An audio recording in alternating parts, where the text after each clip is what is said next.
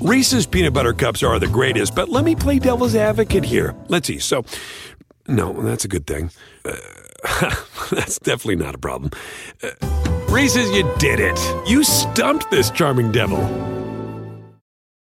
When I found out I was going to be a parent, I immediately felt a lot of anxiety and worry. So I went on to BetterHelp to try to look for a therapist to help me with that. My relationship with my family and with my boyfriend and with myself were suffering. I really needed help. I was ruminating a lot. Really getting those thoughts out to a therapist and getting feedback was just life changing. If you're thinking of giving therapy a try, learn more at betterhelp.com. That's betterhelp.com.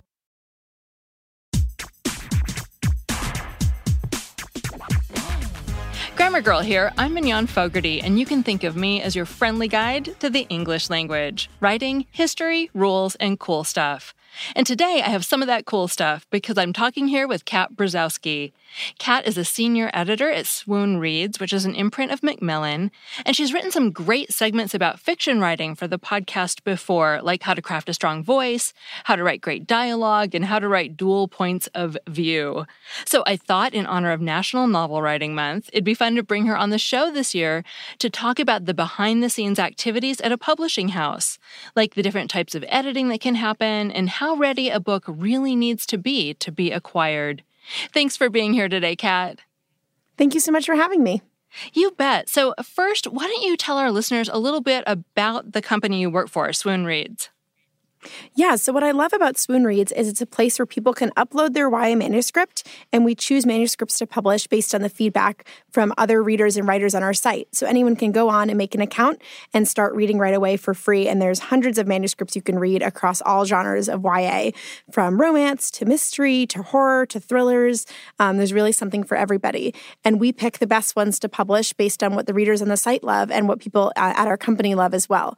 And we publish them usually in hardcover, and they're published published um, like another Macmillan book, but with the added bonus of having real readers chiming in and saying what they love. So oh, it's it has a lot of uh, user participation, which we adore, and we get to find out what readers like about the book, and we even use that as part of our editorial process. Oh, that's really cool. So is it all YA? It's all YA. It's everything, every kind of YA you could dream up. We have, you know, werewolf books, we have enemies to lovers, we have, you know, great capers, stuff that's really scary. So any genre of YA, we publish it. Okay, and then does anything ever come through agents or is it all through your website? Everything is submitted to Swoon Reads. Sometimes the author will have an agent um, when they've submitted, but everything comes as a submission through the Swoon Reads website. Okay, and then uh, do um, do the reader comments or upvotes or things like that determine which books you look at or decide to acquire? Definitely. So we take that all into account when we look at books um, to acquire. And we also have readers in house that will guide us to what they love. We have people reading every day, um, hundreds of manuscripts, you know, over the course of the year and telling us what they love from all different departments. So it could be someone in subsidiary rights, it could be a publicity assistant or a designer also telling us what they love. So we look at all of that and we're really getting input from all sources people who love YA that work here and people all over the world who read on the site. Oh, neat. I didn't know all that. So, how many, about how many books are submitted each year, and then about how many do you actually publish? So there, I think at this point there are about 600 manuscripts on the site, which is great. Um, might be a, a, few shy of that, but I think it's around 600. And then we've published a range. I think last year we had um, about 25 come out.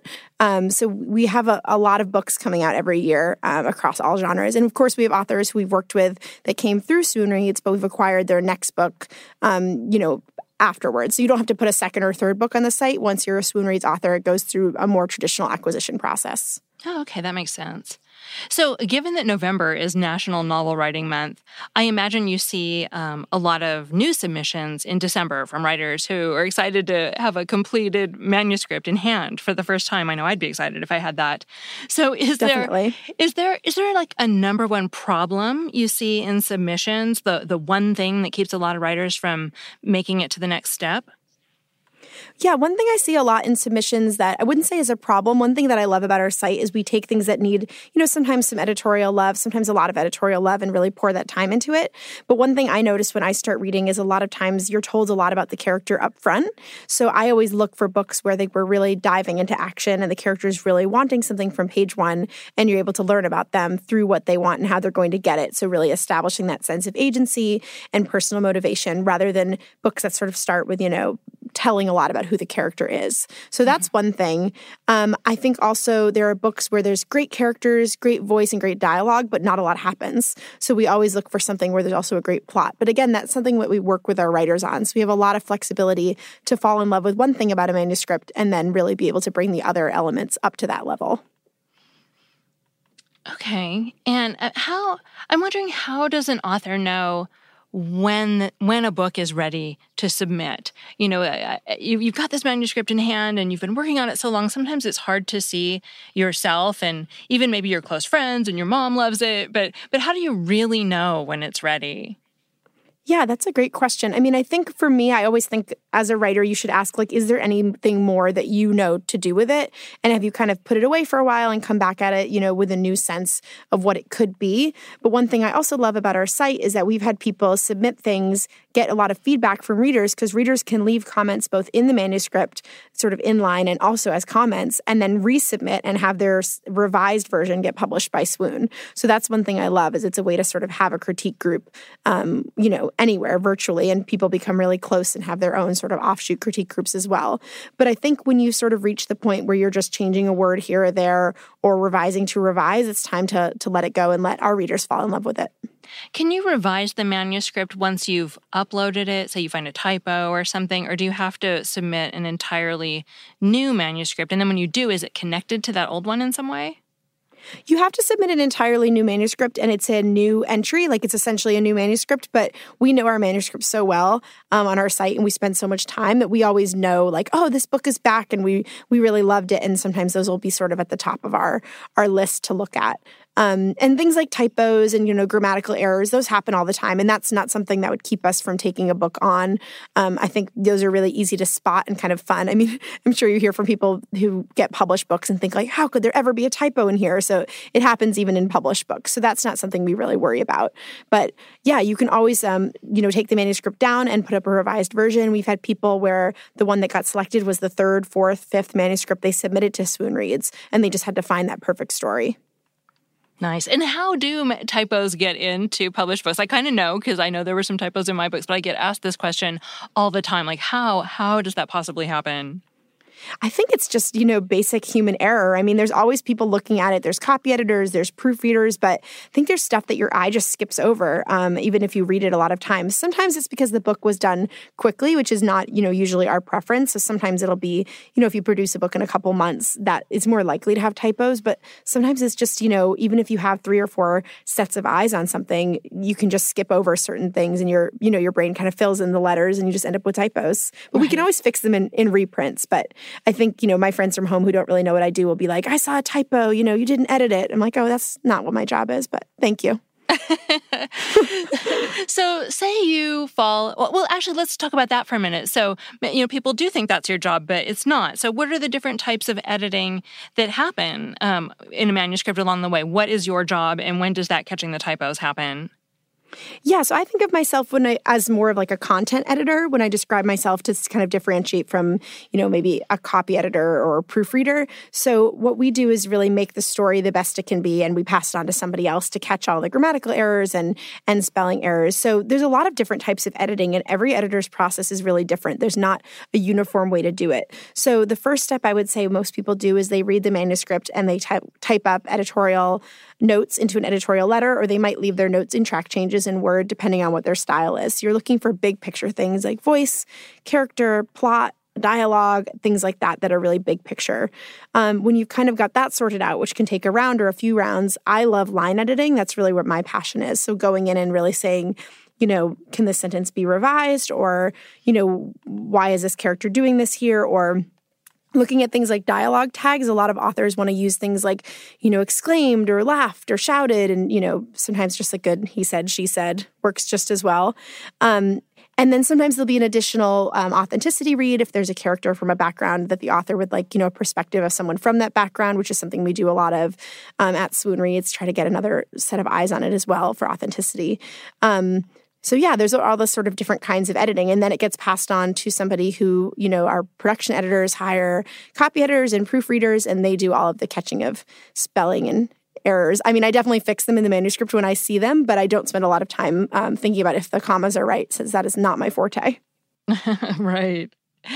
And so you've you've described it a little bit, but say you do fall in love with a, a manuscript on your platform and then you decide to acquire it. And then sort of what happens next? It, does it depend based on what the problems are with the manuscript, or is there more of like a set process? It sort of depends. I mean, a lot of it has to do too with how the author likes to work. Sometimes I'll send big picture notes um, or have a phone call, and then the author will kind of take it from there. Some authors want or need more direction, like more specifics. So a lot of it's based sort of on the author's style. Some people love to work over email. Some people really need to get on the phone to hash things out. Sometimes you can do it in person, which is really rare, but that's a nice gift and always feels really special when it happens, sort of like old fashioned days of publishing. People used to have long lunches and things were a little bit more fun. Um, but yeah, I think basically people start with big picture notes because it doesn't really make sense to give line notes on whole chapters that would change. Like I said, I'm a big line editor, so I think I have to really resist the urge to be fiddling with sentences in scenes that might go away. Um, I also love when my authors have a nice sense of how to fix things themselves. So I would say, you know, this character needs work um, needs to go in like a different direction. And I love when my authors say, you know, I already know how I'm going to fix that. Um, some authors are like that, and some authors want more specific direction. So I try to tailor it around what the author's strengths are. And also depends if it's their first book or their eighth book, you know, how much direction they're going to want and need, and how much they sort of want you to problem solve with them versus kind of go away and fix it themselves. Mm-hmm. So I, I, you know, I've heard some writers struggle with getting significant feedback. You know, the, this character needs to be completely different, or that character we don't actually need him; he needs to go. You know, what advice can you give to authors who who maybe are getting this, you know, extreme or not, uh, you know, significant feedback and are kind of struggling with it? I mean, I know they shouldn't take it personally, but but what else kind of advice can you give to help them get through that part of the process? I always think about wondering, you know, why that change matters to you and really trying to think of it from a more emotional level. We have this a lot with titles, especially in things like book covers. People have an emotional or visceral reaction or attachment, especially to a specific book title. And I think the question is always sort of like, why does that matter to you? And how can that, what you care about, you know, be incorporated in another way in the book? So with things like a big character going away, I think the question is always, you know, why why is that character being in the book important to you and how can if the character really does, does need to go away how can those traits be you know infused in another character or a lot of times we'll have way too many side characters and we say what if you sort of combine these eight people into three and they could kind of have more than one personality trait which is a great you know concept for a side character anyway. I also think it's really important to be able to push back politely and respectfully to your editor and explain why something matters to you, why you've made a certain decision. Um, I really like working with authors who I'm able to have that dialogue with. So I think you don't always need to just change things because your editor says to change it. I think you can ask them why and try to provide solutions that can kind of make a happy compromise for everybody. Yeah. Do you have any books you've worked on that you're especially excited about that are coming out soon that you just can't wait to see? Yeah, I'm really excited. Um, we have a debut coming from an author named Prerna Pickett that's called If You Only Knew, which I love because people on the site sort of said it was similar to the movie Step Up um, with Channing Tatum, which oh, I love. Yeah. I love that movie. Um, it yeah. has, yeah, it's so great. So it has sort of people, you know, one from one side of the tracks, one from the other. Um, then the the main character is the daughter of a uh, prosecutor who put the other main character away in jail um, for some gang activity. And now that guy is out and he's trying to be on the straight and narrow. But it starts off with him and his friends vandalizing the prosecutor's car. And he has to come back and sort of um, fix the damage um, and so it's just really powerful. I think, you know, it's great. It has characters from marginalized backgrounds, which I love. Um, and it just has like a, a, really hot kind of graffiti artist guy and this girl who has her own secrets um, as well. So I love that. Um, what was that called again? That's called If You Only Knew by Prerna Pickett. I'll speak briefly about some of the others since I don't know them as well, but I know they're kind of our bigger books.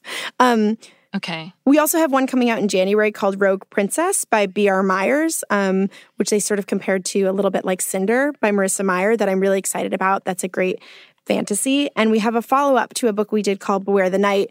Um, the sequel is called Defy the Sun, and that's by Jessika Fleck. And it's really great. It's sort of set in this um, a little bit dystopian kind of fantasy world that's sort of vaguely Mediterranean, um, and these two classes of people one that live above and one that live sort of below. Um, one worships the sun and one worships the night. And this one is really interesting because she wrote the first book in single POV, and the second one is in dual POV, which is interesting. So I like when people kind of break format in that way. So all that stuff's going to come out uh, in winter 2020, so between January and March of next year. Oh, neat. And then look, sort of looking forward, um, you know, thinking about what, what's going to show up on your platform. Are there any genres that are really hot right now, or something that you'd be, you know, a kind of story that you'd be especially excited if it showed up in your inbox? Yeah, we're always looking for stuff that's high concept. So stuff that's really easy to pitch in terms of, you know, saying this is similar to this other project. Um, always great when it has like a movie or or television comparison where you can kind of, like I said with Step Up, like you can say, you know, this is for people who love Step Up or people who love the show Sirens or whatever it is. Um, that's always great. We're also actively always looking for more books with characters from marginalized backgrounds and by authors from marginalized backgrounds, both of those, um, whether they're own voices or if they're not. I think we would really love to publish more authors from marginalized backgrounds at Swoon, um, and we need to get them submitted to us so that we can publish them. So one author we work with, Claire Kann, is really wonderful. Her first book, Let's Talk About Love, came out a couple years ago and has an asexual black main character. It's just a wonderful contemporary story, tons of voice. And she had a follow up which came out um, this summer called If It Makes You Happy, that's sort of like the Black Gilmore Girls. Mm. And I absolutely love it. It's like all the small town things you need, it has a great um, like love triangle, queer characters, which is wonderful. So we'd love to find more authors that can kind of deliver that wonderful, you know, diverse story. Um, and we'd love to have more of that on our site because that's something we're all really excited about and something that readers really love as well and want more of. This is one thing I've bumped up against. Um, you know, I'll, I'll describe something and I'll compare it to a, a, a book that's older. Like you just said, Gilmore Girls, which is kind of older, even though it's still people still watch it. And you know, I'll say something like, "Oh, it's like this show," and and someone will go, "How about something that wasn't 20 years ago, Mignon?" you know, like how how important is it to have it be something you know that was published in the last couple of years when you're making those comparisons? I think it's sort of different if you're comparing it to a book versus comparing it to a movie or TV show, and also different if you're saying it's like it's like something versus for fans of. So if people say, you know, this is like I'm going to come up with something really wacky, like Fault in Our Stars meets Star Wars or something. I'm sure somebody has done this. um, it sort of works because you're sort of giving a high concept pitch, so you know it's going to be, I guess, sick lit in space. Um, it doesn't work as well if you say like this book is for fans of something either really old, like say at this point, like a Harry Potter, or something uh. really popular, also like Harry Potter, because, you know, the fans of Harry Potter are, you know, every person who knows how to read. So it doesn't really limit, you know, in terms of who we think we're going to sell the book to. It doesn't help us determine an audience. But when it's something like a big movie, like something that everybody kind of knows, like, I don't know, Stand By Me or Minority Report or a show like Gilmore Girls or Cheers or something that kind of has that universal, you know, universal acknowledgement of what the sort of the thing is, I think it works as a high concept pitch. Oh, that's great. That's super helpful. Okay. Because I imagine some people would think, well, I want to say it's like Harry Potter because that was a big hit. So I want them to think mine's going to be a big hit. But that really doesn't work because it's too broad. Yeah, it's too broad. And I think it also, you know, we love authors who are currently reading YA and who know what's sort of out there in the YA marketplace. So I love when people reference stuff that's more popular. At the same time, you have to reference stuff that we'll have heard of. Um, although I've talked to people who are like, oh, I've never read um, Lord of the Flies, but when someone compares something to Lord of the Flies, they at least know from the culture, like what that will be like, even without having read it. Mm-hmm. Great. So, how do you want people to find you? What's the best way um, if people have follow up questions or they want to submit a manuscript? How how how should people go about doing that? Yeah, so you can visit Swoon Reads. We're at you know, swoonreads.com. We also have a great Twitter and a great Instagram, and those are both wonderful places if you want to ask questions. Um, we have really active followings there, and we're always looking for questions. We also have a wonderful blog on the Swoon Reads site that you can always ask questions in the comments. Um, we do a lot of sort of asking anything posts. We talk a lot about behind the scenes of publishing, everything from um, jacket design. You can actually vote on covers. We put up cover directions, and the users get to pick which cover direction they like the best. We sometimes ask for title ideas. We had um, a user name one of our books, which is sort of a Buffy the Vampire Slayer book called When Life Gives You Demons. And that was a user's name, which is such a great pun um, that we never would have come up with. So you can participate in that way. So I would say definitely check out our blog. We do a lot of stuff for NaNoWriMo. It's packed with things from our authors, tips, writing prompts. There's a lot of inspiration to kind of keep you going through November. And we hope that come December and throughout the year, we'll be able to see people's manuscripts on our site. We love having new things to read all the time. Wonderful. Thanks so much. That was Kat Brzozowski from Swoon Reads. Thank you very much for having me.